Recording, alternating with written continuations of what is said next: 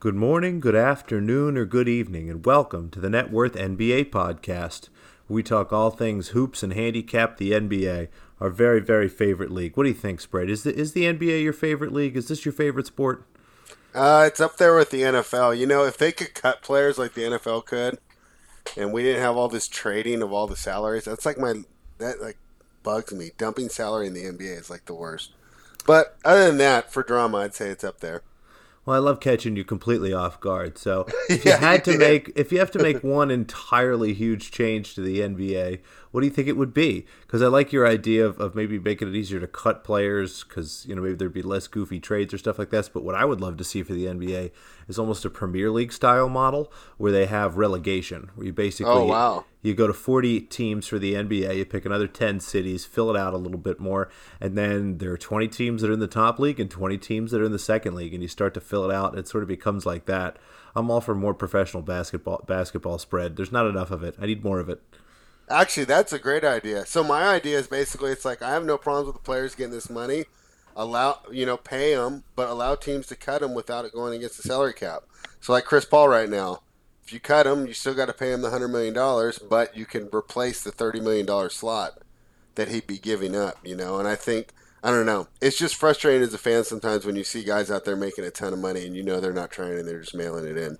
And hmm. that's one thing that the NFL doesn't have with their non-guaranteed contracts. But just think of all the expiring contracts that would have been traded. Raef LaFrentz, yeah. Theo Ratliff. I mean, think of all these guys. I mean, how many times did Chandler Parsons get traded? Uh, it's yeah. Oh, oh, man, we'd miss out on that. But I, I like that idea. If I was going to make a salary cap change, actually, what I would do is um, have at least one slot per team that didn't have a maximum salary, and maybe kind of steal an idea from Major League Soccer. Basically, have this one slot you can pay as much as you want. It doesn't really count towards your cap, so that we could maybe spread the talent out a little more. I, I always struggle with that because. Well, I guess you know even to make another turn here before we jump into what we're supposed to be doing. What do you think of the idea of super teams? When I think of the NBA, it's it's kind of always been a super team league. Even if you go yeah. back to you know the beginning of the league, there was George Mikan and that loaded Minnesota Lakers team. You go back to yeah. the Celtics and the Lakers that everybody thinks of the '80s. I mean, those teams were stacked. And see, so that's when I grew up. And so when I grew up, the Celtics and the Lakers, you almost just penciled them in the finals. So I'm used to that. And you know, so I really have no problem with the, the super team aspect of it. I like all the guys teaming up. You know, like uh, when Durant went to the Warriors, I thought it was cool. And then, it, you know, what's kind of cool is it had run its course and it's kind of stopped being it's kind of stopped being cool. And then, you know, he left. So I thought that worked out pretty well.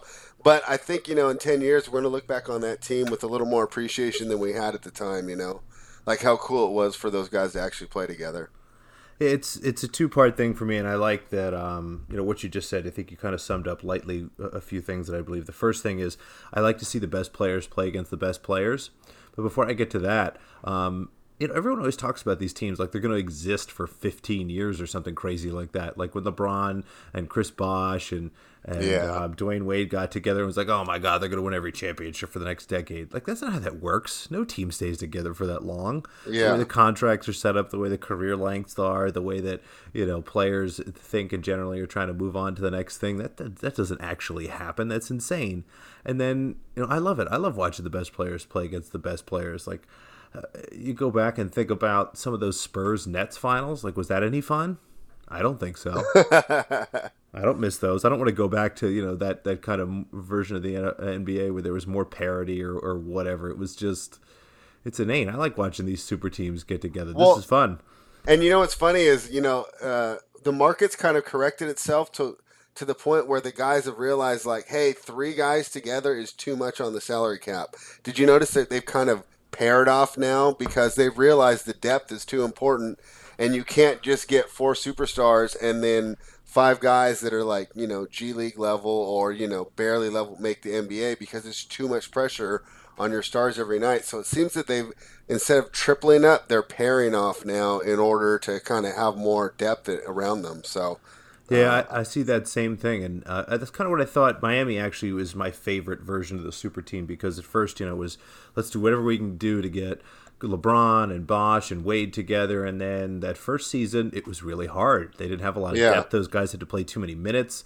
Um, it wasn't a full basketball team. They lost. They lost the, the finals to a deep basketball team with, with the Mavericks. And there was a lot of things at play there. And but I think at the end of the day, basketball is about having a full team. It's about having a group of guys that you can go to war with, not just three guys that are going to carry everybody else, because you need to have five capable humans on the floor at the entire time.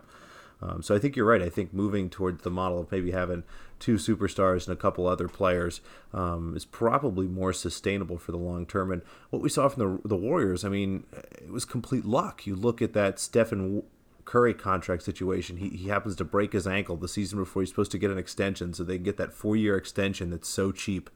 Um, yeah you get that weird wrinkle in the salary cap where um, you know we have that boom from the new TV contract where all of a sudden they randomly have enough space to add Kevin Durant because Draymond's still on his rookie contract and Steph's on that weird contract and Clay's still on his rookie contract and uh, it's just I don't think we'll ever see anything like that again and it was fun to watch. Mean, that team was really really great, but I don't think it was unbeatable. I, I think that over a long period of time they'd beat any team, but you know that Cleveland couple of those Cleveland teams took them to the absolute brink, and then you know required some injuries or even some goofy things to happen to to really let the Warriors blow them out. But I, I think it's more fun than, than people think of it in the moment. Definitely, I think the the appeal of the NBA is that how much we really know the star players and their personalities, and it uh, helps us either like root for or against them. You know, like um, James Harden's kind of developing a little like heel personality now. You know, with his like basically insistence on you know what he's doing right with his, it's cool with the step back and you know it's, it's totally cool that he draws all these fouls you know and so uh, um, he's probably one of the least popular best players ever I mean wouldn't you agree I mean for how well he's doing he really doesn't have a big fan base outside of Houston Rockets fans I think that's more because of his style. I think because yeah, James Harden exactly is an innovator and he's doing stuff that's weird and stuff that you know, frankly, makes old guys uncomfortable. Um, I grew up playing in a in a league with my dad and his friends. And it was called the Old and Slow League, and literally it was a bunch of guys in their late 30s, 40s, early 50s that grew up in the Philadelphia area, playing at major high schools and colleges and stuff. Um, spread. Here's a question for you: Do you know who Paul Arizin is? No. Paul Arizin is one of the first players ever to shoot a jump shot. He was on the NBA's best 50 players when they did that celebration, I think 50 years into the league. Oh, okay. He um, played at Villanova and then for the Philadelphia Warriors at the time. And he says that he developed the jump shot simply because they used to make him play basketball games after having mixers and dances. So when they uh-huh. had mixers and dances, they put like a whole bunch of um, sawdust on the floor that made it slippery. And even though they cleaned it off, the only way for him to get himself settled was actually to stop and jump because if he ever set his feet, all he would do is slide. Anyway, um, oh, I, wow. you know, I grew That's up playing with uh, two of his sons and a couple other guys around the Philadelphia area. Um, Ed Pinckney was probably the most famous person. I remember him. With. He was a king. And um, Harold Jensen. Do you remember who Harold Jensen is? No, I do remember Pinckney though uh, Villanova won the 1983. I think it was 1983. No, I think it was it was some other sometime in the 80s. The Villanova won the national championship, and they win on a bank shot from about 10 feet away. And Harold Jensen was the guy who makes that bank shot. he still makes the same one. Um, he pulls it from the oh, same really? spot. Cool. Yeah, it's wild. He's a really cool dude. Um, but you know, growing up, kind of playing with that, you know, they're old, stubborn guys, and they have a, an understanding of this is the way basketball is played, and this is the right way. So when I started playing with them as a 13, 14, 15 year old kid, they were mostly annoyed with me because I didn't know how to cut the way they cut. I didn't know how to run essentially what was like a, a poor man's Princeton offense, which is basically what everyone in the league runs because they all grew up playing, you know, in the same period with the same coaches and stuff. Um, and it's interesting to, to see how a group of those guys feel about basketball and about players. And I know they all hate James Harden because he's traveling all the time and he's doing stupid stuff and he's getting too many free throws and blah blah blah blah blah. But I love it. I love all that stuff. I love innovation. I love creativity. I love watching somebody you know skirt the line of what the rules are. Um, so I know that's for some people. Well, we can we can disagree on that because I get annoyed with it. I think at a certain spot where you know you're extending your hand and then he's just running his hand straight into it and shooting. Uh, I think I don't know. There seems to be a big, big um, pushback against that, even with some of the younger people. Um, so I could actually see that getting legislated out. So we'll see if other players seem to do it because now it got to the point last year where I was noticing where players didn't do it and they did what I thought was more of like um, sportsmanlike or you know proper spirit of the gameplay where you know their defender would get in the air and they wouldn't necessarily jump into them. Um, you know that's being that's being a good defender. You're playing James Harden. Yeah. Don't put don't swipe down the ball. Just well, don't and, do it. And, like that. we saw the uh, the way that Rubio attacked him last year, is that going to start happening this year? Are people I- just going to get so. behind him? I'm all because it's it. to the point where it's like, okay, if, if I'm behind you, I can block your shot when it goes up, and you know I, I can't stay in front of you anyways on the dribble, so someone's gonna have to rotate and help anyways, and I can't get baited into a foul call, you know, because I'm it. behind you. So. I'm, it's going to be really interesting to see how the game goes, but hey, I think it's I think it's a lot of fun. I personally hope that they legislate out the. I think that they should allow the defender to have the space that he's currently in. For example, if I extend my arms, you can't rip your arm into my arm and then say you fouled me while I was shooting. You know, uh, I should have the right to whatever space I'm currently in. Uh, that would be the one thing that I would legislate as a change, but we'll see. I think they already did a good job uh, legislating away the the, the three pointers. You know, from 17, 18 to last year yeah. it seemed like there was a lot less of it. So I think the NBA's got a good pulse on it. I think uh, uh, they they kind of have an idea of what their fans want, and if it does get too ridiculous, um, you know they'll get rid of it. But one thing I notice is that you know the one place that's not sustainable is in the in the playoffs when they start to be a foul on every play and the referees aren't calling everything. You can see Harden getting frustrated with his his normal tricks not working, and you know he's probably only got what two or three years left of his prime. Yeah. And and if that doesn't change, I, I don't see him winning a title in this current landscape. But um, I definitely think that they're uh, they're a big contender here. So it'll be interesting to see how it goes. All right, a lot to unpack there, simply because you just, you know, your second to last sentence was you don't think James Harden's going to win a title. But before we Yeah. talk about that, I know. We're let's not let's even go through get to that. We're not even let's go through the definition at all. history. let's go through the history of the NBA and think about all the great players that ever played the game. If you go back and think about all the great players, almost all of them had a rule changed for them. They invented the Right. lane because Wilt Chamberlain was too tall. They Right. invented the they invented the carryover because Allen Iverson simply couldn't dribble the ball. Basically, all he would do was flip it over in his hands. It was amazing to watch. Um, you know, Michael Jordan. They changed the hand rule on defense for Michael Jordan. Um, I'm trying to remember what I think. You know, maybe Kareem Abdul-Jabbar was was the lane. But anyway, No, I most- think if you I think they had a thing with dunks for when he was Lew Alcindor. That's what it was, right? Exactly. Anyway, so if they go through and actually change the rules as a result of what James Harden did, I think that actually speaks to the power of what he's figured out. I think. Oh, and I'd expect it if they if they if there was like a bet, you know, that we can make. Will there be a rule against, you know, um, basically, like I said, not allowing the defender to have the space that he's currently in, and moving your arms into his arms to draw a foul? I would get. I would vote that, or I would bet. You know, if I were to get plus one hundred or more, that that will be enacted within the next five years. That's interesting. I think you're right. I think they will come up with some way to try to slow that down a little bit. Um, the preseason just started today, and we started to see some highlights. And, and this is a little different rule of um, him shooting like a, a one footer. Yeah, I was going to I'm mention curious that. Did to you see see that? they- The one-legged did. three-pointer. I'm curious But to see, see if that's not that doesn't bother me at all. I think that's cool. Well- He's not trying to draw a foul there. He's basically just using it to get an extra step, right, and have more space. So circling back to my old friends, one of their abominations is the way that they've changed the traveling call. So essentially, Oh, yeah. you get two whole steps after you Yeah. stop dribbling.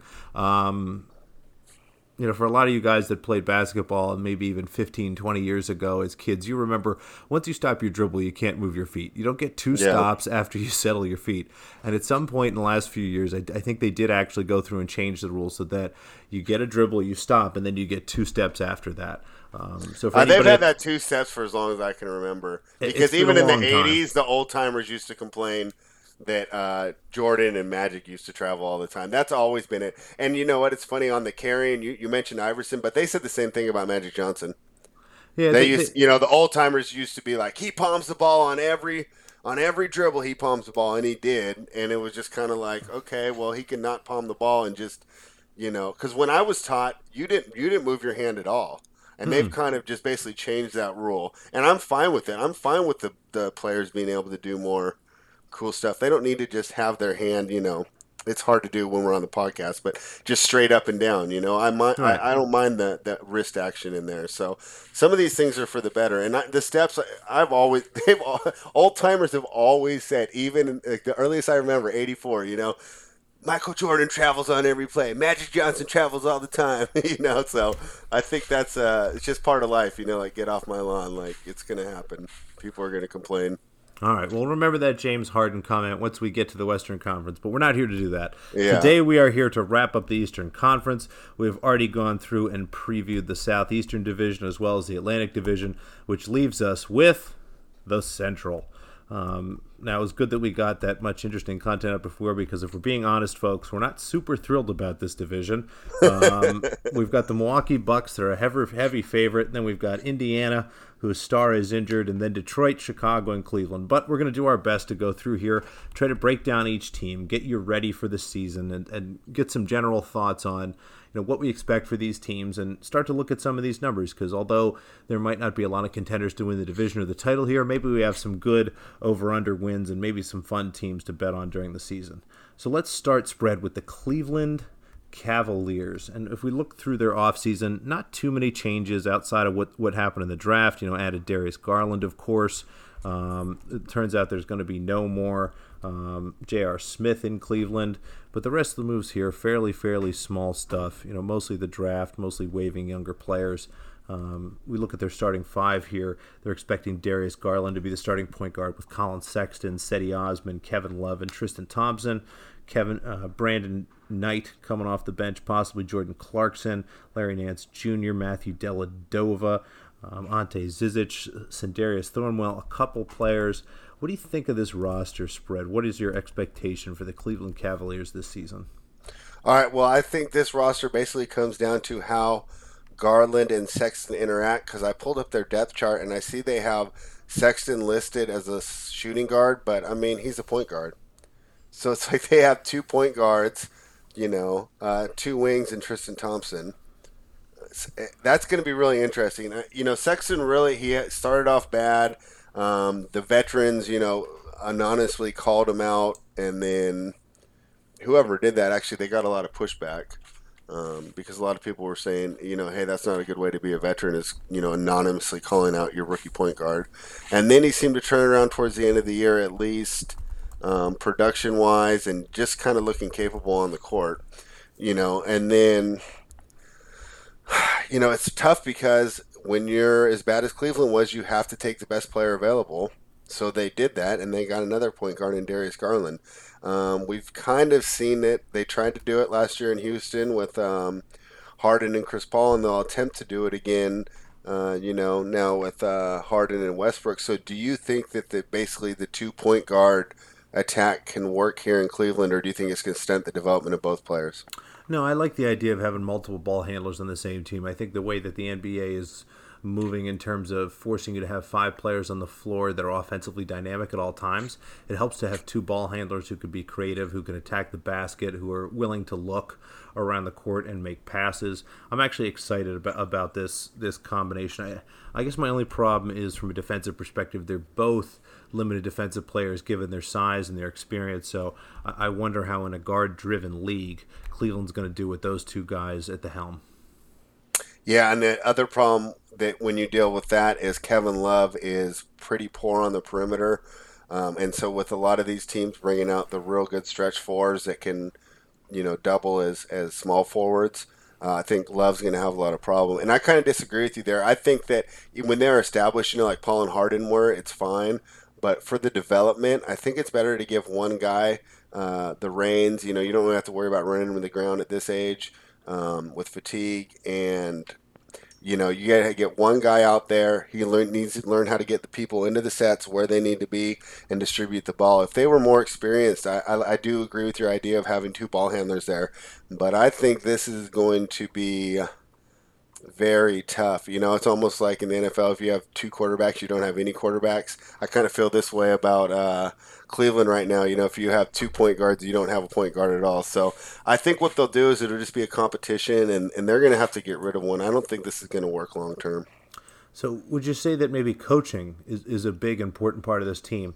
I would think so. So with that spread, do you actually know who the coach of the Cleveland Cavaliers is? It's the guy from Michigan, right? John Beilein. So what do you think of John Beilein this year? Do you think that in I believe his first time ever coaching an NBA team, I'm sure that at some point he's been on an NBA staff given his uh, overwhelming success as a college coach. Do you think he's the right guy to to manage these young players and to put this team together and try to drive them towards success? I'm, I'm honestly have to plead ignorance on that. I mean, I don't really know enough be, about Beilein as a coach or even the system that he ran at Michigan um, to really give you a good answer on that. Uh, I do think that he's he's worth the gamble, you know, because it's not like there's a bunch of like, you know, great coaches just sitting around, you know, that they passed over in order to sign this guy. I think that you know, he's definitely worth it, but uh, time will tell on that. Why? What do you think about Beilein? think that his desire to shoot three pointers and spread the ball out will translate well. What I'm mm-hmm. curious about is, um, you know, he really built, I think, his college teams around his system more than maybe he built his system around the players that he had. You know, he was a great recruiter and always a good job at finding the kind of players that he wanted. I'm curious to see what he does with somebody else's team, with how he handles the concept of a GM and, and kind of trying to mold these guys. Um, well, I'm optimistic. He is a leader. He's an experienced veteran. I think that the name brings a lot of respect when it comes into this room, and if he's able to, you know, maybe loosen up his his strategy a little bit and really focus on what he has versus what he wants to do, and think about it that way, he could be good. But I'm I'm not entirely optimistic yet. I think at the end of the day, my biggest question for the Cleveland Cavaliers is actually how good is Kevin Love going to be? If Kevin Love is going to be a good player, if he's going to go back to being one of the 15 to 25 best players in the league and really contribute, this could be a really interesting regular season team. I think defensively mm-hmm. they're limited and, and they're really going to struggle, but I think this is a team that could put up a lot of points. So, what do you think about Kevin Love this year? Do you think that he's going to come back and have a good season? And do you think there's any chance he actually finishes the season on the Cleveland Cavaliers? The other concern would be that he comes out, plays some night basketball, and gets moved. But when I think about that, I, I, struggle with trying to figure out who would actually want Kevin Love. I don't see a team that would be willing to reach out and trade for someone with his specific skill set, with his specific challenges, and his contract. What do you think about Kevin Love? Uh, I don't think Minnesota Kevin Love's coming back. I think if they had Minnesota Kevin Love, this team would be awesome. But that guy that gets down there in the low post and, and is getting 12 to 15 rebounds per game, I think he's gone. Um, I really don't have a lot of expectations for him. You're right. If he comes back and he is the star, um, you know, this team will definitely go over uh, the 24 and a half that, that they have it at the books right now.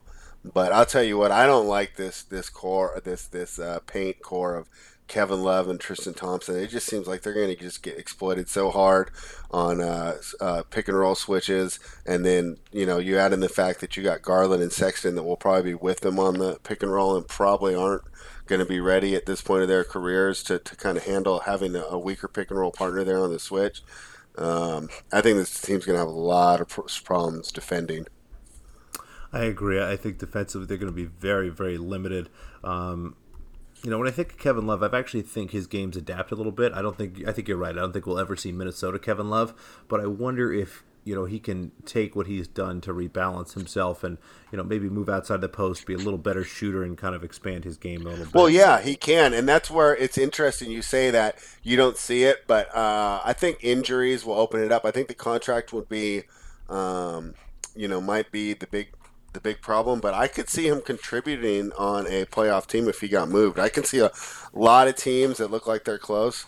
Like for example, like Portland. Don't you think he'd fit in well in Portland? That's a really interesting spot. I think if you're, I think you're right. If there's any place he was going to go, it might possibly be Portland. I guess the question would be, what is Portland going to give back to the Cavaliers? Are, are they going to really trade McCollum? Are they going to really try to, you know, they have any draft assets? They'd probably have to use a draft asset and then get him to take Whiteside's contract. Then, then I don't think I want Love. I think I like the idea of Love playing next to Whiteside because you know Whiteside wants to do what Love doesn't want to do, and Love wants to do what Whiteside can't yeah. do. Um, I think if you're Portland, you're making, making a trade what, for Love to go million? all in. Let me. You're going to have to Kevin Love's contract, but it's, you're to have a to, lot of You money. need to find a huge contract that you're willing to get rid of. Um, and a lot of the contending teams aren't going to have that, you know. Right. Like I think he can help struggle. out Milwaukee, but like, how would he? Um, oh my gosh, spread! It's almost twenty nine million dollars. Yeah, so it's like they'd have to trade McCollum. He, they'd have to put McCollum with another player. Yeah, and, and then that's pointless. That's pointless. So. Right. It's and that's one of those things where it's interesting. I wonder if they'll buy him out. I don't know. There's a lot of years left on his contract, and my guess is, you know, given Cleveland's position in the league of being a small market team, they might actually want to try to win some games. So with that yeah. in mind, the total's at 24 and a half. I'm seeing. Um, we talked about in the last couple podcasts, there are a handful of teams every year that go under 20 wins. I don't know if this is one of those teams, but I also certainly don't think I can endorse an over here. What do you think about that total? I like under. I don't have any really hopes for this team at all. Like I said, there's a logjam at point guard. And uh, even if it works on the offensive end, like you said, it's going to be a nightmare on the defensive end. Cedi Osman at small forward isn't that good a defender. Kevin Love is, boy, I still can't believe Steph Curry didn't hit that shot that one year against him. I was just thinking that's the matchup they want. You know, you want a Kevin Love on the perimeter. He didn't hit it. But uh, regardless of that, he's not that good a defender. And Tristan Thompson is an okay defender, but if if it's if you're going against shooters – you know, having a rim protector doesn't really help that much. Um, the bench is, I I don't know. Jordan Clarkson's like an okay bucket getter to like keep you in there, but he doesn't defend that well. Larry Nance Jr. I, I forgot to bring him up. I wanted to talk to you about him. Are you disappointed? I thought he was going to be so much better than he turned out to be. What, am I just missing that? Was I just highlighted by all the dunks, or I think you might be, and and maybe some memories of, of what his father used to do. But yeah. he's a nice basketball player. He tries with a heart. He doesn't. He's not a very good shooter. He's not particularly intelligent on defense. I think that he might be a good regular season player. I think that he actually can contribute really well in this team. I'm excited to see actually what this lineup looks like when it goes small. I mean, they could put a lineup of Garland, Sexton, Osman, um, Nance, and you know maybe Kevin and Love, Tristan, and maybe Tristan on Thompson, or maybe like even Tristan not. You just go, there. you make Larry Nance the center, and you play Clarkson, Garland, Sexton, and Osman, and just go super, super small, and just tons of ball handlers, tons of people trying to run, tons of shooting on the floor. That could be a fun lineup. Um, and I think Nance, from that perspective, fits in nicely, but defensively he's limited. Offensively, he doesn't do anything I'm too excited about. So he's a nice player, and I like him. And he's got a fun name, and he seems like a decent guy, but meh. All right. And last one about the Cavaliers before we move on. John Henson, do you think he has anything left? I'm, I'm on the ESPN, and they have him fourth on the depth chart at center, and I'm thinking he's going to be a he, I think he's going to be a part of this rotation. I don't see him this far down. I'm surprised they have him there. I can't remember the last time he stayed healthy, so I think that's really what you're seeing there. It's tough to oh, think okay. that he's going to make it through an entire season. He's always been an incredible defensive player and just yeah, a borderline kind of useless, a useless offensive player. So you know, but if you're rolling with Garland, Sexton, and Osman, I, I wouldn't I would I wouldn't mind having Henson out there. Yeah, you'd probably st- you still want stuff. somebody who's who's capable of rolling to the basket and taking advantage of some pick and roll opportunities. And Henson's yeah. not the guy. He's nice defensively, but I think it's. I wouldn't mind just throwing him in the corner on the offense, letting them run four wide. He can just try and hope that they don't just sag off him too hard, and, and at least have uh, a somewhat reasonable defender out there. Well, maybe during so, the regular are, season that might work occasionally, are, are but I don't think that's a plan. At, are we going to be looking at Cavaliers overs here? I think we because I don't like this team defensively at all. No, this team's going to be terrible defensively, and I'm optimistic that they can actually put up some points, especially if Love is healthy and, and playing real minutes. So, um, so I let's check wait. their pace out at the beginning of the year and see how their pace is. Yeah, exactly. I'm going to check to see who's healthy and, and wait maybe five to ten games, but the Cleveland Cavaliers will be an overlook for most of the season. It doesn't seem like we have any preseason bets. Are you actually going to bet the under there? On the 24 um, and a half? Are you just thinking about it? Most likely. Let me see what it's juiced at. I probably will. I like going under on like the lowest totals. Yeah, I see me an under 25 it, at minus 125. It seems to be it seems to be uh, a bet that, you know, they can't place it low enough. Like even if their computer spits out 15, they can't put it at 15, you know. Right. Because then, you know, everyone would just hit the over. All right, let's see. Cleveland, what am I juiced at here? Uh, I can get under 24 and a half minus 120 at five dimes. That looks like it'll be a bet. All right. So we got at least one bet for the Cleveland Cavaliers. Good job. Anything All to right. add on Cleveland before we jump into the Bulls? No, I'm actually impressed that we spent that much time on Cleveland. I know. And now time to talk about the Bulls, our buddy Hanky Dory's very favorite team. Um, and Gav, too. I know. Oh, that's right. Gav, Gav, our, our good buddy from Australia. I forgot yeah, that he was, was randomly thinking, a Bulls fan. I was thinking when I picked the under here, they're not going to be too happy with me. So, well, way to blow the preview. Let's go through the offseason here. Um, let's see. Add added Coby they picked White, up your favorite guy, Thaddeus Young, Tomas Satoransky. I'm so disappointed to see that, that he's a good. I do. He's a really really nice bench player. You I think he could be a third guard on a nice team. He killed it in the international. Of course he did. Ooh, they got the uh, the unicornet, uh, former New York Knick Luke Kornet. Um, let's take a look at the actual roster here. Wait, wait, why is he a unicorn? Uh, they called him the Unicornet. Knicks fans. I don't. You obviously don't have any friends that are Knicks fans. I, am friends with a, a, horrible Knicks fan who um, called him the Unicornet for. I thought Porzingis was the unicorn. well, he was, but that's why they went from the unicorn to the Unicornet. Um, oh, the unicornet. Mm-hmm, I got it. Mm-hmm. Okay, yeah, he had like four games where he scored a bunch of points and made some threes. But we're not talking about okay. that. Let's talk about the Bulls. Satoransky looks like he's going to be the starting point guard. Maybe Kris Dunn, Zach LaVine, Otto Porter Jr., Lauri Markkanen, Wendell Carter Jr., Thaddeus Young coming off the bench, Denzel Valentine coming off the bench. Um, again, probably Satoransky coming off the bench, I think, with with Kris Dunn starting, Coby White, the rookie. Um, not actually a too brutal of a roster. This this might actually be another over team. I see a lot of shooting and oh, offense. Oh, good. we get well. to go. We get to go opposite but, crossfire here. But all right. So so what do you think of this Bulls roster? What do, what do you see? I, you, you, see this group. I names? see a bunch of names. It's not a team. I see a coach that I don't know if is ready for the new NBA. You don't love Jimmy Boylen? These guys run gassers. I mean, I would like for him to be good. I like. I kind of agree with everything he says. I don't know if you know people with our in our age group with our views of basketball are necessarily set to be uh, to be doing this. It seems like the better teams are the ones with the younger ideas that are you know that are actually out here innovating, like we discussed earlier, and not just sticking to that we did this in 1978 and we won the state championship that way. So that's how we're going to do things now. And I don't like the way this team is constructed at all. I think that Zach LaVine is. Uh, the Devin Booker of the East. He just gets a bunch of empty numbers and looks cool while he's doing it. I don't know how much Shots he helps you win. Fired. You're blowing so much of our Western Conference content. Keep going. See, well, yeah, it's uh, I think it's called foreshadowing. I don't know. Um, Lauri Markkanen I like as a player, but I think he's limited defensively. I like Otto Porter Jr. a lot. Everyone knows he's overpaid though. Um, Wendell Carter Jr. is actually a very good player here. Um, I don't know how I like him at center, though. I think it's interesting that they're going with a small ball lineup right off the bat. But um, I don't know. I think that Satoransky trying to get these guys to play in a team and not to just make one pass and then have the ball disappear when they're setting up their offense. I think that's going to be hard to find. I guess they got rid of the other ball stopper in Jabari Parker, so that might help. I actually like Denzel Valentine as a player a lot. Don't like Kris Dunn at all. I'm surprised he's even still in the league and Thaddeus Young is like, if you were to say your average like eighth man off the bench, I'd say that's Thaddeus Young. I agree with that. I, but when I look at this starting five, I think I see enough shooting here, and I think you're right. I think moving Jabari Parker off this team, I, I wonder if it becomes Zach LaVine's team. I wonder if it becomes Lauri Markkanen's team. I think I just really love what Lauri Markkanen allows you to do offensively. He's a he's really big. He shoots the absolute hell out of the ball. He has just a beautiful jump shot, and just incredibly skilled offensively. I think the space that he creates on the floor, you know, I, I think a lot of people are too quick to compare him to Dirk Nowitzki, but I think you know you take maybe fifty percent of what Dirk was able to do on a floor and Markkanen might someday be capable of doing that. Um, Otto Porter Jr. Say what we will about his contract, he's he's a starter in the NBA.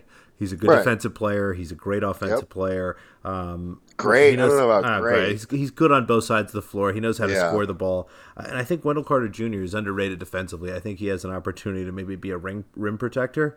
Um, and when you put those five guys out on the floor, I think that's going to be an interesting lineup. I think this might be one of the teams I look at in terms of first quarters next year. I think this might be a team that starts hot hmm. with their starting lineup and then kind of falls apart as the game goes along. What do you think of that? Yeah, that's a good idea. Yeah, Zach LaVine is one of those guys. I think he's the main reason I don't like this roster. I just uh, I was so happy when uh, Chicago matched our offer for him or whatever, and he chose to go there because he was real close to being in the Kings last year, and I think that would have ruined everything. I just I think he's great. I loved him in the dunk contest, um, but he just seems to me to be like one of those like ballers, you know, that just knows how to get buckets but doesn't really know how to win games, you know. And it, you know, when Steve Kerr was criticizing the AAU, where it's like they didn't play one game and just go home and think about it like he did, they play six or seven and they don't really, you know, in a day and they don't really you know care about whether they win or lose. It's all about like who made the best dunk or who dropped like 30 in a game. Zach LaVine seems to me to be like the epitome of that like criticism of the current AAU generation, as in he scores and he's awesome offensively, but he doesn't seem to do anything else. and I don't think it would be very fun to be his teammate. Like, would you want to play on Zach LaVine's team? I guess I don't feel like I know enough about Zach LaVine to make that judgment. I think that given injury problems, given on some of the teams he's been on, I don't know if he's had a chance to really be part of something bigger than what he is yet. So I think you're right. I think based on what we've seen, just just the games we've watched of Zach LaVine, he does love to shoot. He likes to chuck. Maybe he's probably not fun to play with. He's certainly limited defensively, which is obviously a problem. But I think again, if, if Wendell Carter Jr. can can hold down the center of the floor a little bit, uh, Porter should be able to guard one of the bigger wings. I think Satoransky should be able to handle one of the better guards. I think that can kind of cover maybe Markkanen and LaVine's um, problems a little bit. But uh, you know, your criticisms of LaVine are obviously well based, but I'm curious to see what maybe he can do on a team that you know, this might be one of the first times he gets to play on a team where he is the guy who's going to be scoring most of the points. Yeah. So my main one of my main reasons I'm going under here. So I'm looking at the starting lineup, right? Satoransky, I would say, is a minus defensively. He's below average. LaVine, minus defensively, below average. Markkanen, he's a minus defensively, below average. And I'll give Porter Jr. and Carter Jr. pluses. But I don't like having three of my starting five um, that seem to be so easily attacked. I don't see how they're going to get stops in crunch time. It seems to me that they're going to get wins off people going to Chicago, partying, and being too tired next day to take advantage of them.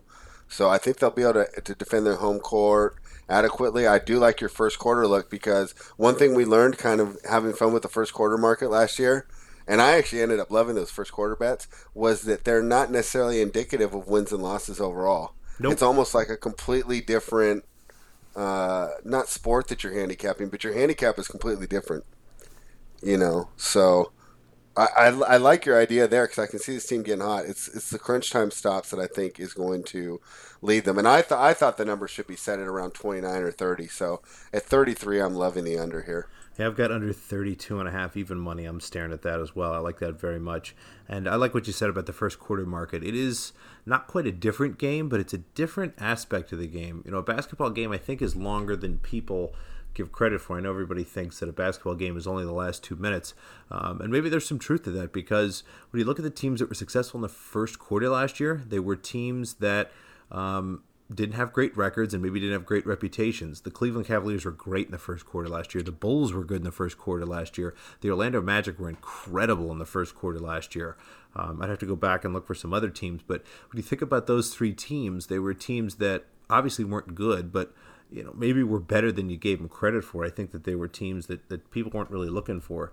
Um, at 32 and a half, I'm really shocked. I don't know why a team that won 22 games last year um, and made the changes that the Bulls made would be expected to win 11 more games, maybe even 12 more games than they won last year. I, I don't see what this team did to get better. Um, I don't know if there's a teardown situation here or a tank yeah, situation. Yeah, is Satoransky but... worth is Satoransky worth eleven games? Right, you, you move from Jabari Parker basically to. I'm talking to the only Satoransky fan I know, and he doesn't even think that. So. No, it's it's I don't understand this. So I think the under here on the 32 and a half is a great bet. I don't know what your under on 33 is there, but I love the. I got minus here. 110 at five dimes. Yeah, minus 110 on, on 33. I'm going to open up my five dimes account and, and yeah, grab a little bit of that. game. yeah. yeah. I like that a lot. So that that's a great look. We like our Bulls unders here. Um, I, I, you know, I'm optimistic about a couple of the players, but I, I, agree with your overall sentiment. I'm not sure how it fits together and how they achieve a lot of regular season wins and a lot of consistency. Any other thoughts on the Bulls spread? Uh, no, but I'm I'm loving this under here. All right, Detroit Pistons. Looking at some of their changes from this year, we got to go back a little bit. Um, got Tony Snell, um, added Derrick Rose, added Tim Frazier, added Markieff Morris, um, somebody named Christian Wood, Sekou Doumbouya. I really apologize to Sekou. I'm sure that I just absolutely butchered his name. That's who they drafted the first round spread.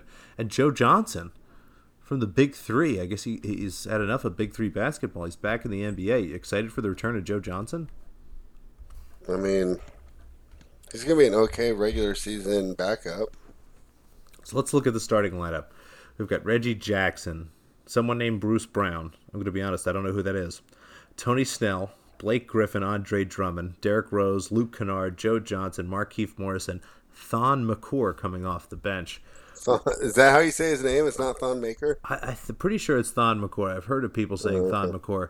Now, let's see this Bruce Brown fellow. He was a second round pick last year, coming out of Miami. Yeah. Do, do, you know who that is? I'm gonna be honest. I need to do some research here. No, I'm actually surprised that Kennard isn't starting there. I actually am much more familiar with Kennard's game. All right. Well, what do you think so of this he roster must be doing in general? Something right. What do you think of this roster in general? We got Dwane Casey coaching. I kind of like Dwane Casey. He's not a great coach, but he's certainly not a bad one. Coach uh, of the uh, year two years ago. Yeah, sure. And then he got fired. Isn't that how stupid the NBA Coach of the Year is? He won the Coach of the Year award and then got fired. He got fired, and I think it was named Coach of the Year right after it. It was really close to each other. But I think the NBA Coach of the Year might it might be one of the uh, most meaningless awards. Let me see if I can pull up that list. But what do you think of this Pistons roster? What, I mean, doesn't this roster just scream contend for the eighth spot and have no chance of even winning in the first round again? I mean, so how do they contend for the eighth? They added here? Derrick Rose because Blake Griffin's like probably going to be the best player on the floor when they're playing all these other mediocre East teams. For what, 60 games a year? For 40 to 45, I mean. You're even less games oh, than I am. Oh. That's, that's what I'm saying. Not oh, wins. I, like, how many games is he oh. actually going to play? Yeah, he'll he'll play 60 to 70. He's he played most of the year last year, didn't he? Let's see. Let's look. I know he played 75 I think he played the whole year, and then he just was hurt for the playoffs. Let's see. Yeah, that's right. He played 75 last year, 33 the year before that, 25 yeah. the year before that, 61 the year before that, 35 the year before that, and 67 the year before that. Yeah, he's a regular Iron Man. I know that as a Joel Embiid fan, this is a little bit of the pot calling the kettle black, but if you're going to really count on your best player who's never played a full season to play a full season, uh, what's to like about this team? Reggie Jackson continues to be ineffective and inefficient. He likes to hold the ball and shoot bad shots. Well, Andre Drummond only... would have been incredible in the NBA 25 years ago. Yeah. And then Tony Snell is starting. What are we doing here? yeah, you're actually talking me the under. But I'd like to point out that Reggie Jackson is amazing like 41 games out of the year. And the other 41, he doesn't look like he belongs in the NBA. Woohoo! That guy's one of the, Reggie Jackson. He's one of the no, most bipolar players. But he when he's on, he looks good. I've seen him at home when I've been on. As I, I don't even bet on Detroit anymore because I can't read them. That's the only reason I don't even have a bet for this. Is like two years ago I swore off Detroit because it's like they look so bad and then they'll win a bunch of like weird home games against better players. In Detroit, it's like you know they're not even going out like the night before. Like I, I have no idea. I think the only reason I'm going to avoid this under here is because of Dwane Casey. I know that he's a good regular season coach and, and he gets uh-huh. his team and gets them focused on where not because of Tim Frazier and gets no no not not not because of Timothy Frazier. Uh, no, that's uh, that's not going to be the reason I do that. And then you look at the the Eastern Conference. There are some easy wins. You know, they get to play the yeah. Hornets three or four times. They get to play the Wizards three or four times. They get to play the Knicks three or four times. They get to play the Cavaliers three or four times. The Bulls three or four times. So, well, okay, you just got you guys got us to about uh, thirty wins right there. Well, that's what I mean. Like you start to look at some of that stuff, and you know, I don't think this team is nearly as bad roster wise as those guys, but I think that you're right. Maybe they're competing with Atlanta for the eighth spot, but I, I don't have anything nice to say, say about this. If roster. I had to, I, I would I would go under here, but Detroit's my Kiki Burtons. I'm just going to stay away. Yeah, this is one of those looks. I'm going to spend some more time looking at this. Their odds to make the playoffs. It's minus 115 each way. Um, so pretty much even up on the yes or no, and more or less a coin flip, if you will. I think that's just about where I have it. Maybe they could make the eighth seed. They might win 20 games. Yeah, originally I, I would think no, team. but then you look at the rest of the East and you realize that that's actually the proper odds too. Absolutely. All right, so the Pistons were not feeling anything good about their odds to make the playoffs. The uh, the over under there, the title odds, they're 175 to one, 100 to one to win the conference, and 33 to win the division. Any other thoughts on the Detroit Pistons? No, I mean, can you imagine if we had to do like a full hour on this? Like, can you imagine oh, being like a local? De- yeah, like being the local beat guy for Detroit and having to talk about this team every night. Oh my god. I feel like it'd be a lot of social media work trying to find out who Blake Griffin's dating. Oh yeah, doesn't he like to date the same like people that. that. your point guard Ben Simmons does? You know, that's one of my favorite games of the year is the Pistons because Joel Embiid absolutely owns Andre Drummond, and Blake Griffin does his Oh, yeah. goddamndest to dunk on Ben Simmons Who does he hate? he gets. Who does Embiid more? oh, because, does he? Oh yeah, no, Okay, Blake, so Blake keep an eye tries to dump dunk all over Simmons. So one of the things we'll be looking at this year is So I was right. Blake they Griffin overs. girl, right? Oh yeah, they dated Kylie, Ky- Kendall or Kylie, one of the Jenners, maybe Kendall. I'm not really okay. sure to be perfectly honest. They're essentially the same person. Um, but Blake Griffin overs when he plays the Sixers this year because he does everything he can to make Ben Simmons look foolish. it's so funny. That's so funny. It's one of my absolute favorite story things. But anything else in the Pistons spread? Um, you know, we'll have to keep an eye on that. We absolutely will. All right, Indiana Pacers. Oh, actually, I'll give you one more thing on Uh, the one more Pistons. thing? Go Andre, ahead. Andre Drummond, he's actually not that bad a rapper. oh, I heard some of his rap songs; they weren't really that bad. What, what are we talking about here? Are we talking like old school hip hop kind of stuff? Are we talking like Like the East true hardcore yeah. rap stuff? Like No, like I'd say just normal East Coast hip hop. okay, so like Tribe Called Quest abo- kind of hip hop? Are we talking Yeah. like yeah? Oh, Yeah, maybe a little more like Mobb Deep or Gang Starr with a little like All you know he had the hoodie on and everything when I saw him doing it, but he really wasn't that bad. so decent beats, not not too hard on the rapping. Yeah. All right, I could fuck with that. Just- What's his rap Yeah, name? so- Do you know what his rap name is? No, I'll find it to you so we can put it out on the pod. It was it was a year or two ago that I saw it. Have I ever sounded whiter in my life than asking what someone's rap name was? well, we do have a tennis podcast, so probably. Shit, you're right. We do talk about ladies tennis mostly, so that might actually be whiter. Anyway, Indiana Much wider. Pacers. Let's go back through their offseason. Again, I always like to go back and see who they got. Oh, this is one of my favorite acquisitions, actually. TJ Warren for essentially nothing. I think that's a really nice piece. Added Malcolm Brogdon. They stole him away from the Bucks. We'll talk more about that actually when we get to Milwaukee. That's huge. I That's that pretty is. much the biggest thing of this whole pod. I think is the exactly. biggest move. And, Well, wait a minute. They added TJ McConnell, the hero of Philadelphia. Oh yeah, you love that guy, Philadelphia Sun. you? Oh, I don't. Hey, so you, the Oh, guys you do played not. basketball with must have loved McConnell, right? Oh, everybody, the entire city of McConnell Philadelphia. jerseys? Oh yeah, everybody. Really? I don't even know if they owned. I don't even know if you could get a McCollum jersey, but I know a few of them had of them. Had one. Ugh. God bless. I'm So glad he he, was made really a lot that of money. popular there. Oh, yeah, so you think about it, he's like a nice looking guy. Um, you know, he combs his hair over the side. He looks just like a kid that graduated from Villanova, and he tries real hard and dives for the ball and is always fighting against bigger players. Was he more popular than JJ Redick? It was close. Really? I'm not even kidding, dude. McConnell would come for in, the the place would level, go nuts. for the skill level disparity, that's uh, that's pretty impressive on McConnell's part. Remember, we have a statue of a boxer that lost his fight. That's right, folks. Rocky lost and Rocky won. Don't forget that. Yeah, that's a great That's movie. our hero. He lost. Indiana Pacers. Let's look at their starting lineup here. Malcolm Brogdon, uh, Victor Oladipo at the shooting guard. We'll put a little asterisk there. We're not sure when he's actually going to be back. Um, the latest reports I've seen were Christmas to the All Star break, so that's a lot of So games. he's on the That's a- clay schedule. yeah, basically. I mean, that's more than half the season if he doesn't come back for the All Star break. TJ Warren, Sabonis, Miles Turner, Jeremy Lamb, Aaron Holiday.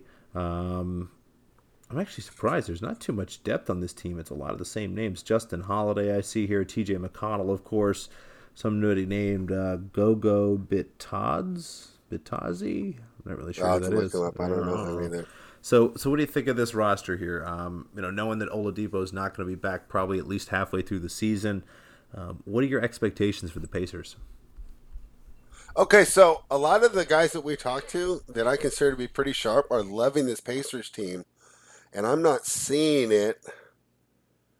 So I want you to kind of help me through it because I, I, I'm just because I don't see it doesn't mean that it's not there. Do you see what I'm saying? I do love the T.J. Warren pickup. I kind of been hoping for him on the Kings for a while with all our wing depth issues. Um, so I've been kind of a little fan of his for a while, but I don't think that he's you know, that much of a game changer. Jeremy Lamb off the bench isn't uh, that much. I love Sabonis and Turner individually, but I don't know how well they mesh together. Um, so explain to me why, like, why are you are you one of the guys that's on the the Pacers over here? I like the Pacers. I think I'm going to be on them come playoff time, given how Oladipo looks when he comes back. I think a lot of the optimism comes around maybe him being healthier than, than maybe we think, and also the addition of Brogdon. I think Brogdon showed at the end of the season last year that he is a really talented player yeah. um, and is someone who can be impactful on both sides of the floor. And then you, you, look at what they did last year with essentially the same roster. You really essentially well, you, they lost Bogdanovich, right? But I mean, everyone says that Bogdanovich is going to put the Jazz over, and then they don't discount his loss to the Pacers at all. You swap him out for Jeremy Lamb. You swap him out for T.J. Warren. I know, but that that's I don't not think the that's same, but that's seventy five. That's seventy five percent of the, the player that Bo, that that Bogdanovich was except for the spacing aspect. You already have problems with Sabonis and Turner. Bogdanovich gave you some spacing. Does Warren give you that same spacing? I think he does. He's a pretty good three point shooter, and so is Lamb. Right. I mean, right. they're not as good as Bogdanovich. You make a fair point, but I don't think it's that big of a step back. And you got to remember they had Brogdon. You know, I think adding Brogdon to this to this mix. Um, know, lowers the impact of Oladipo not being there for a while, and also takes you know the top uh, the the ceiling on this team and raises it a little bit. Once they get healthy, come playoff time, they're going to be starting Brogdon, Oladipo, a shooter, and then Sabonis and Turner. And then with the opportunity to go small, you know, take Sabonis or Turner off the floor and, and bring Warren in, and who's to say that they can't turn Sabonis or Turner mid-season into another piece?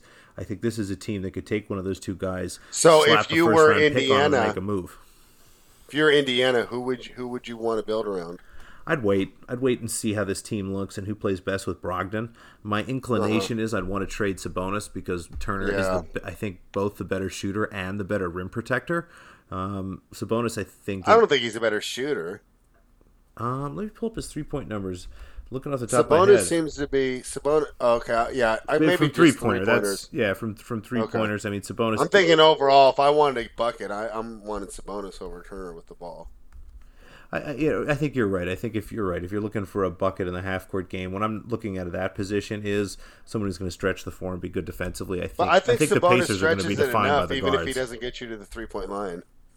You know, he's got enough of a mid range jumper, you know, Al Horford style, um, to, to to still space the floor effectively, even if he's not necessarily threatening with the three point shot.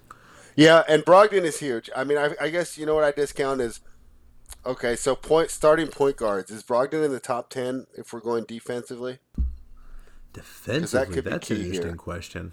Well, I mean, I think that's where he adds all the value. I mean, he's good on offense; he scores right, but like we, we mentioned before, you know, most of these guys in the NBA can score. Like most of them can get buckets. What really separates you as an NBA player is your ability to do the other things.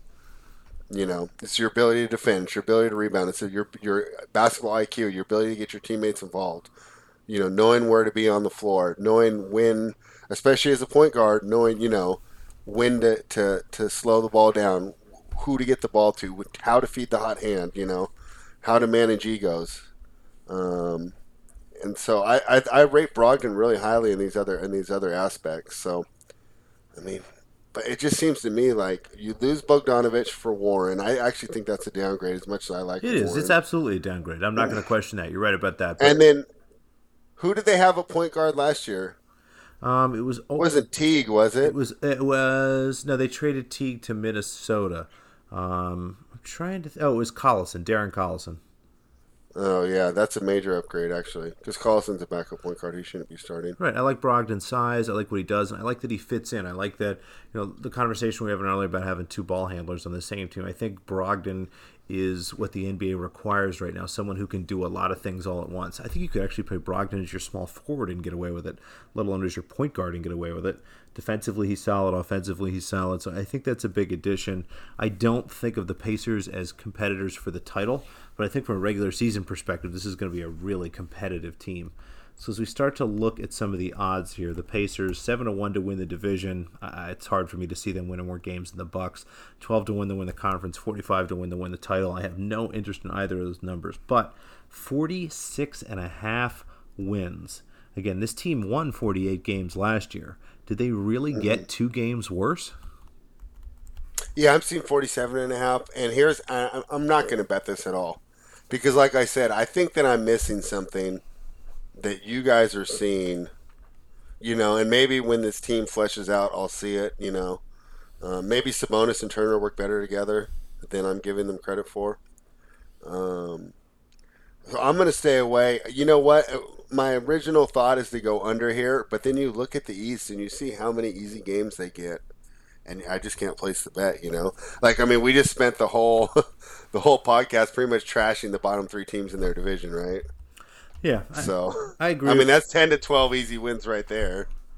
I agree with the sentiment you're circling around here. Basically, that there's too much uncertainty to have any faith that the Pacers will be good or, or have any faith that the Pacers will be bad. I think you're right. This is a good stay away, but this is definitely a team I have circled um, come playoff time to see what they look like with a healthy healthy Oladipo um, and things like that. So um, I think we're passing on the Pacers. Any other final thoughts before we move to the Milwaukee Bucks? Yeah, I think one thing if you did want to bet this Pacers game, I would set their home over under at 30. Would you could you have it up? Can you pull it up here last? Because I think if you think that they're going to win over 30 at home, then you bet the over here. You think they're going to win 30 games at home? 30 out of 42. Yeah, they have a good home court. For them to get it, that's where I'm thinking they're at. What did they hit last year? Do you, can you pull it up? Oh gosh, I have no. Oh, here we go. Home, the Indiana Pacers. They were twenty nine and twelve. Yeah, see, so and they were at 48, right? Yeah, Yeah, so that's kind of how I would handicap it to make it simpler. Do you think they can get 30 at home? And yeah. So, anyways, I'll be definitely uh, interested to hear some feedbacks from some of the guys that we talked to about this that are pro Indiana, and you know maybe in our uh, next time we discuss them, we'll be more educated as to why we should be high on this team. All right, finally, we have the Bucks of Milwaukee. Let's go back through and take a look at their offseason. Obviously, they lost Malcolm Brogdon. They lose George Hill. Um, re-signed Brook Lopez. Oh, they actually re-signed George Hill after waiving him. Excuse me there. Um, re-signed Khris Middleton. Signed Wesley Matthews. Signed Robin Lopez. Um, added an another Antetokounmpo. Sorry, I'm sure I, I destroyed that. Dragan Bender as well as Kyle Korver. But again, the big loss there being Malcolm Brogdon.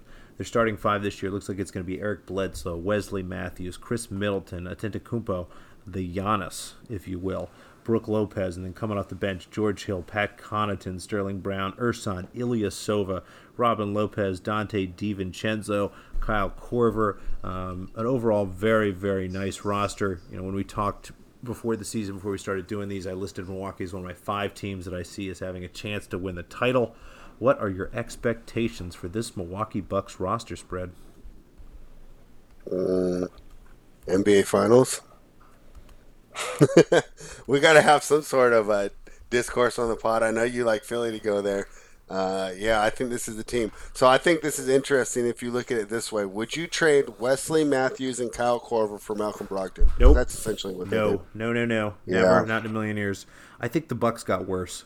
I think that losing Brogdon, I think adding Wes Matthews, I think the the Eric Bledsoe extension, I think finally paying Khris Middleton, um, you know, putting all that money into Brook Lopez, I think this team got worse year over year. So I am not as optimistic about the Bucks. Again, I do still think of them as a title contender. Giannis could continue to get better like he does every single year. He could be a better shooter than he is next year, a better ball handler, an even smarter defensive player, and continue to just progress and be what appears to be like a video game cheat code of a basketball player at this point. Um, so that's my big optimism about them and the reason that I'm not going to, you know, fade Milwaukee for, for any particular reason. You know, I'm seeing their total here at 57 and a half from a wins perspective.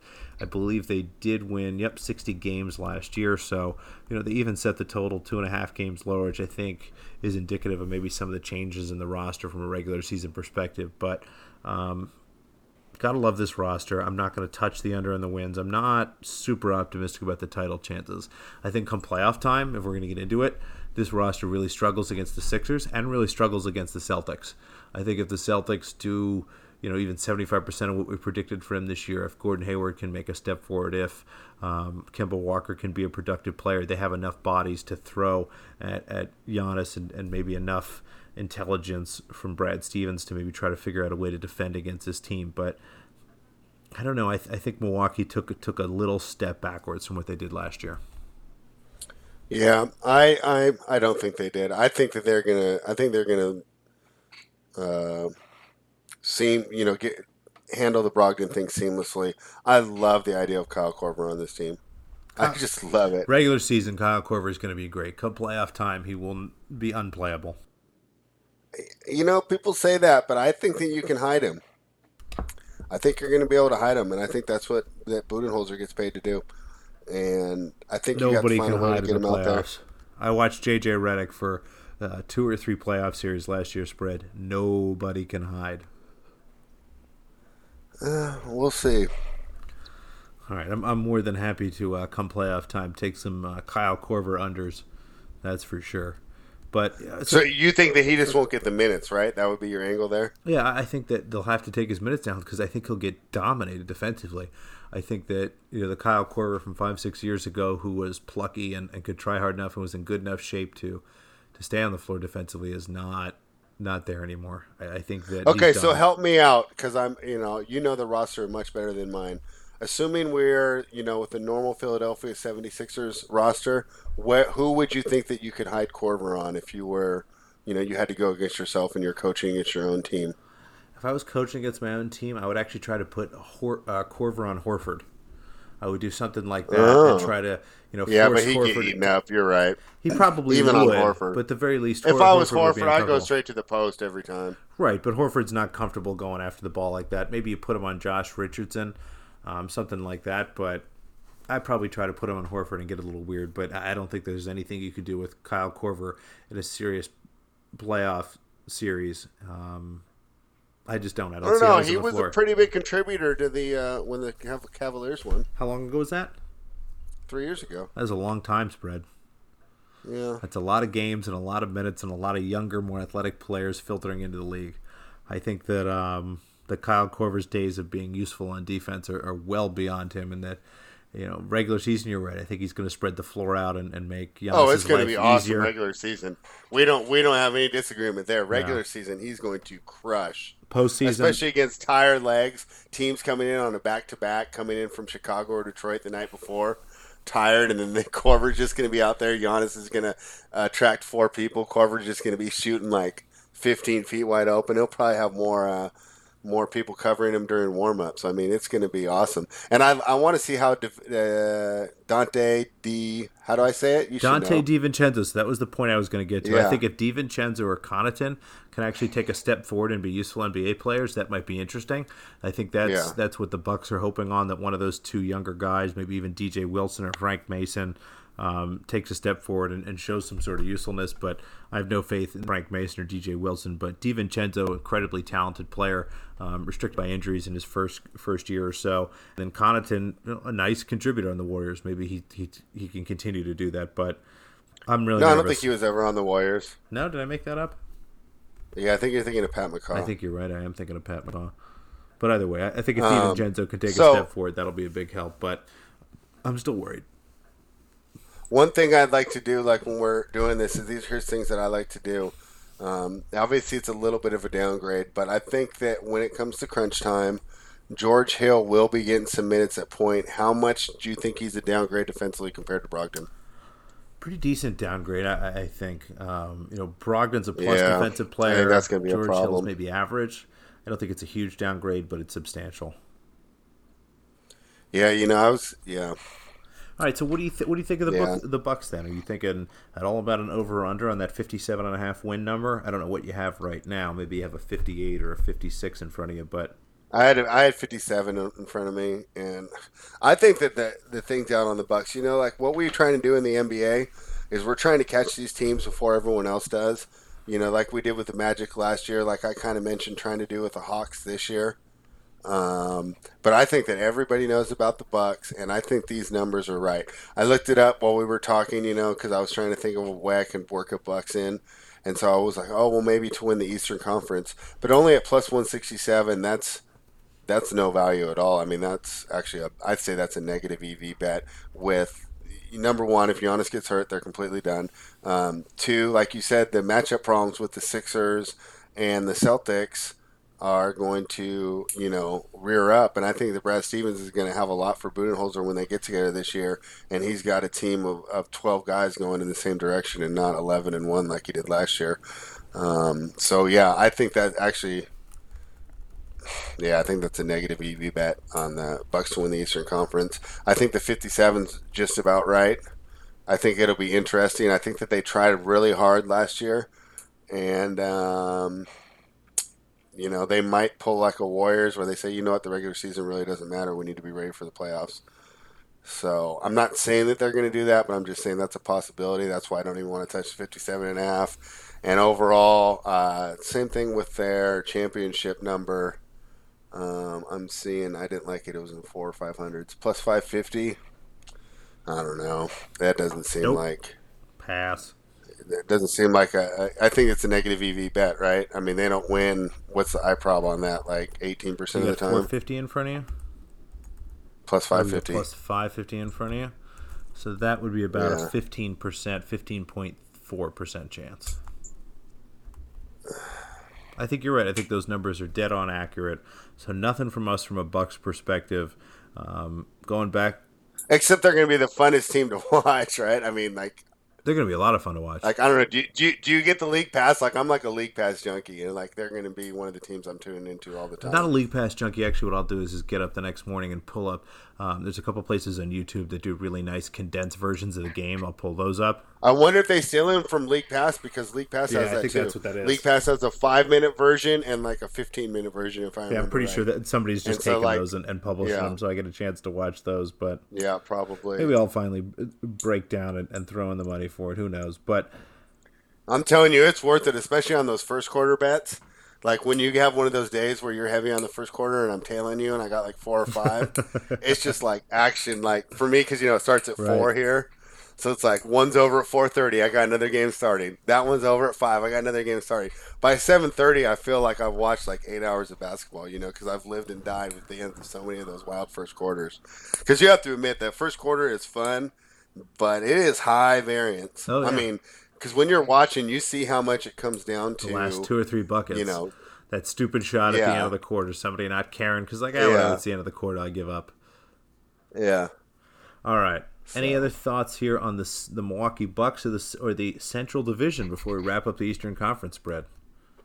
No, I'm actually pretty proud of ourselves that we were able to get this much content out about the Central Division because I actually find this to be the least interesting division this year as far as storylines and potential. You know, I mean, it's pretty much the Bucks to lose, and the only way they lose it if Giannis gets hurt, and that's just bad for the NBA and for us as viewers in general. So, you know. All right. So, quick recap. It looks like the I'm trying to think. The only bet we have here for the Central, we're both going to take the under on the Bulls wins at 32 and a half.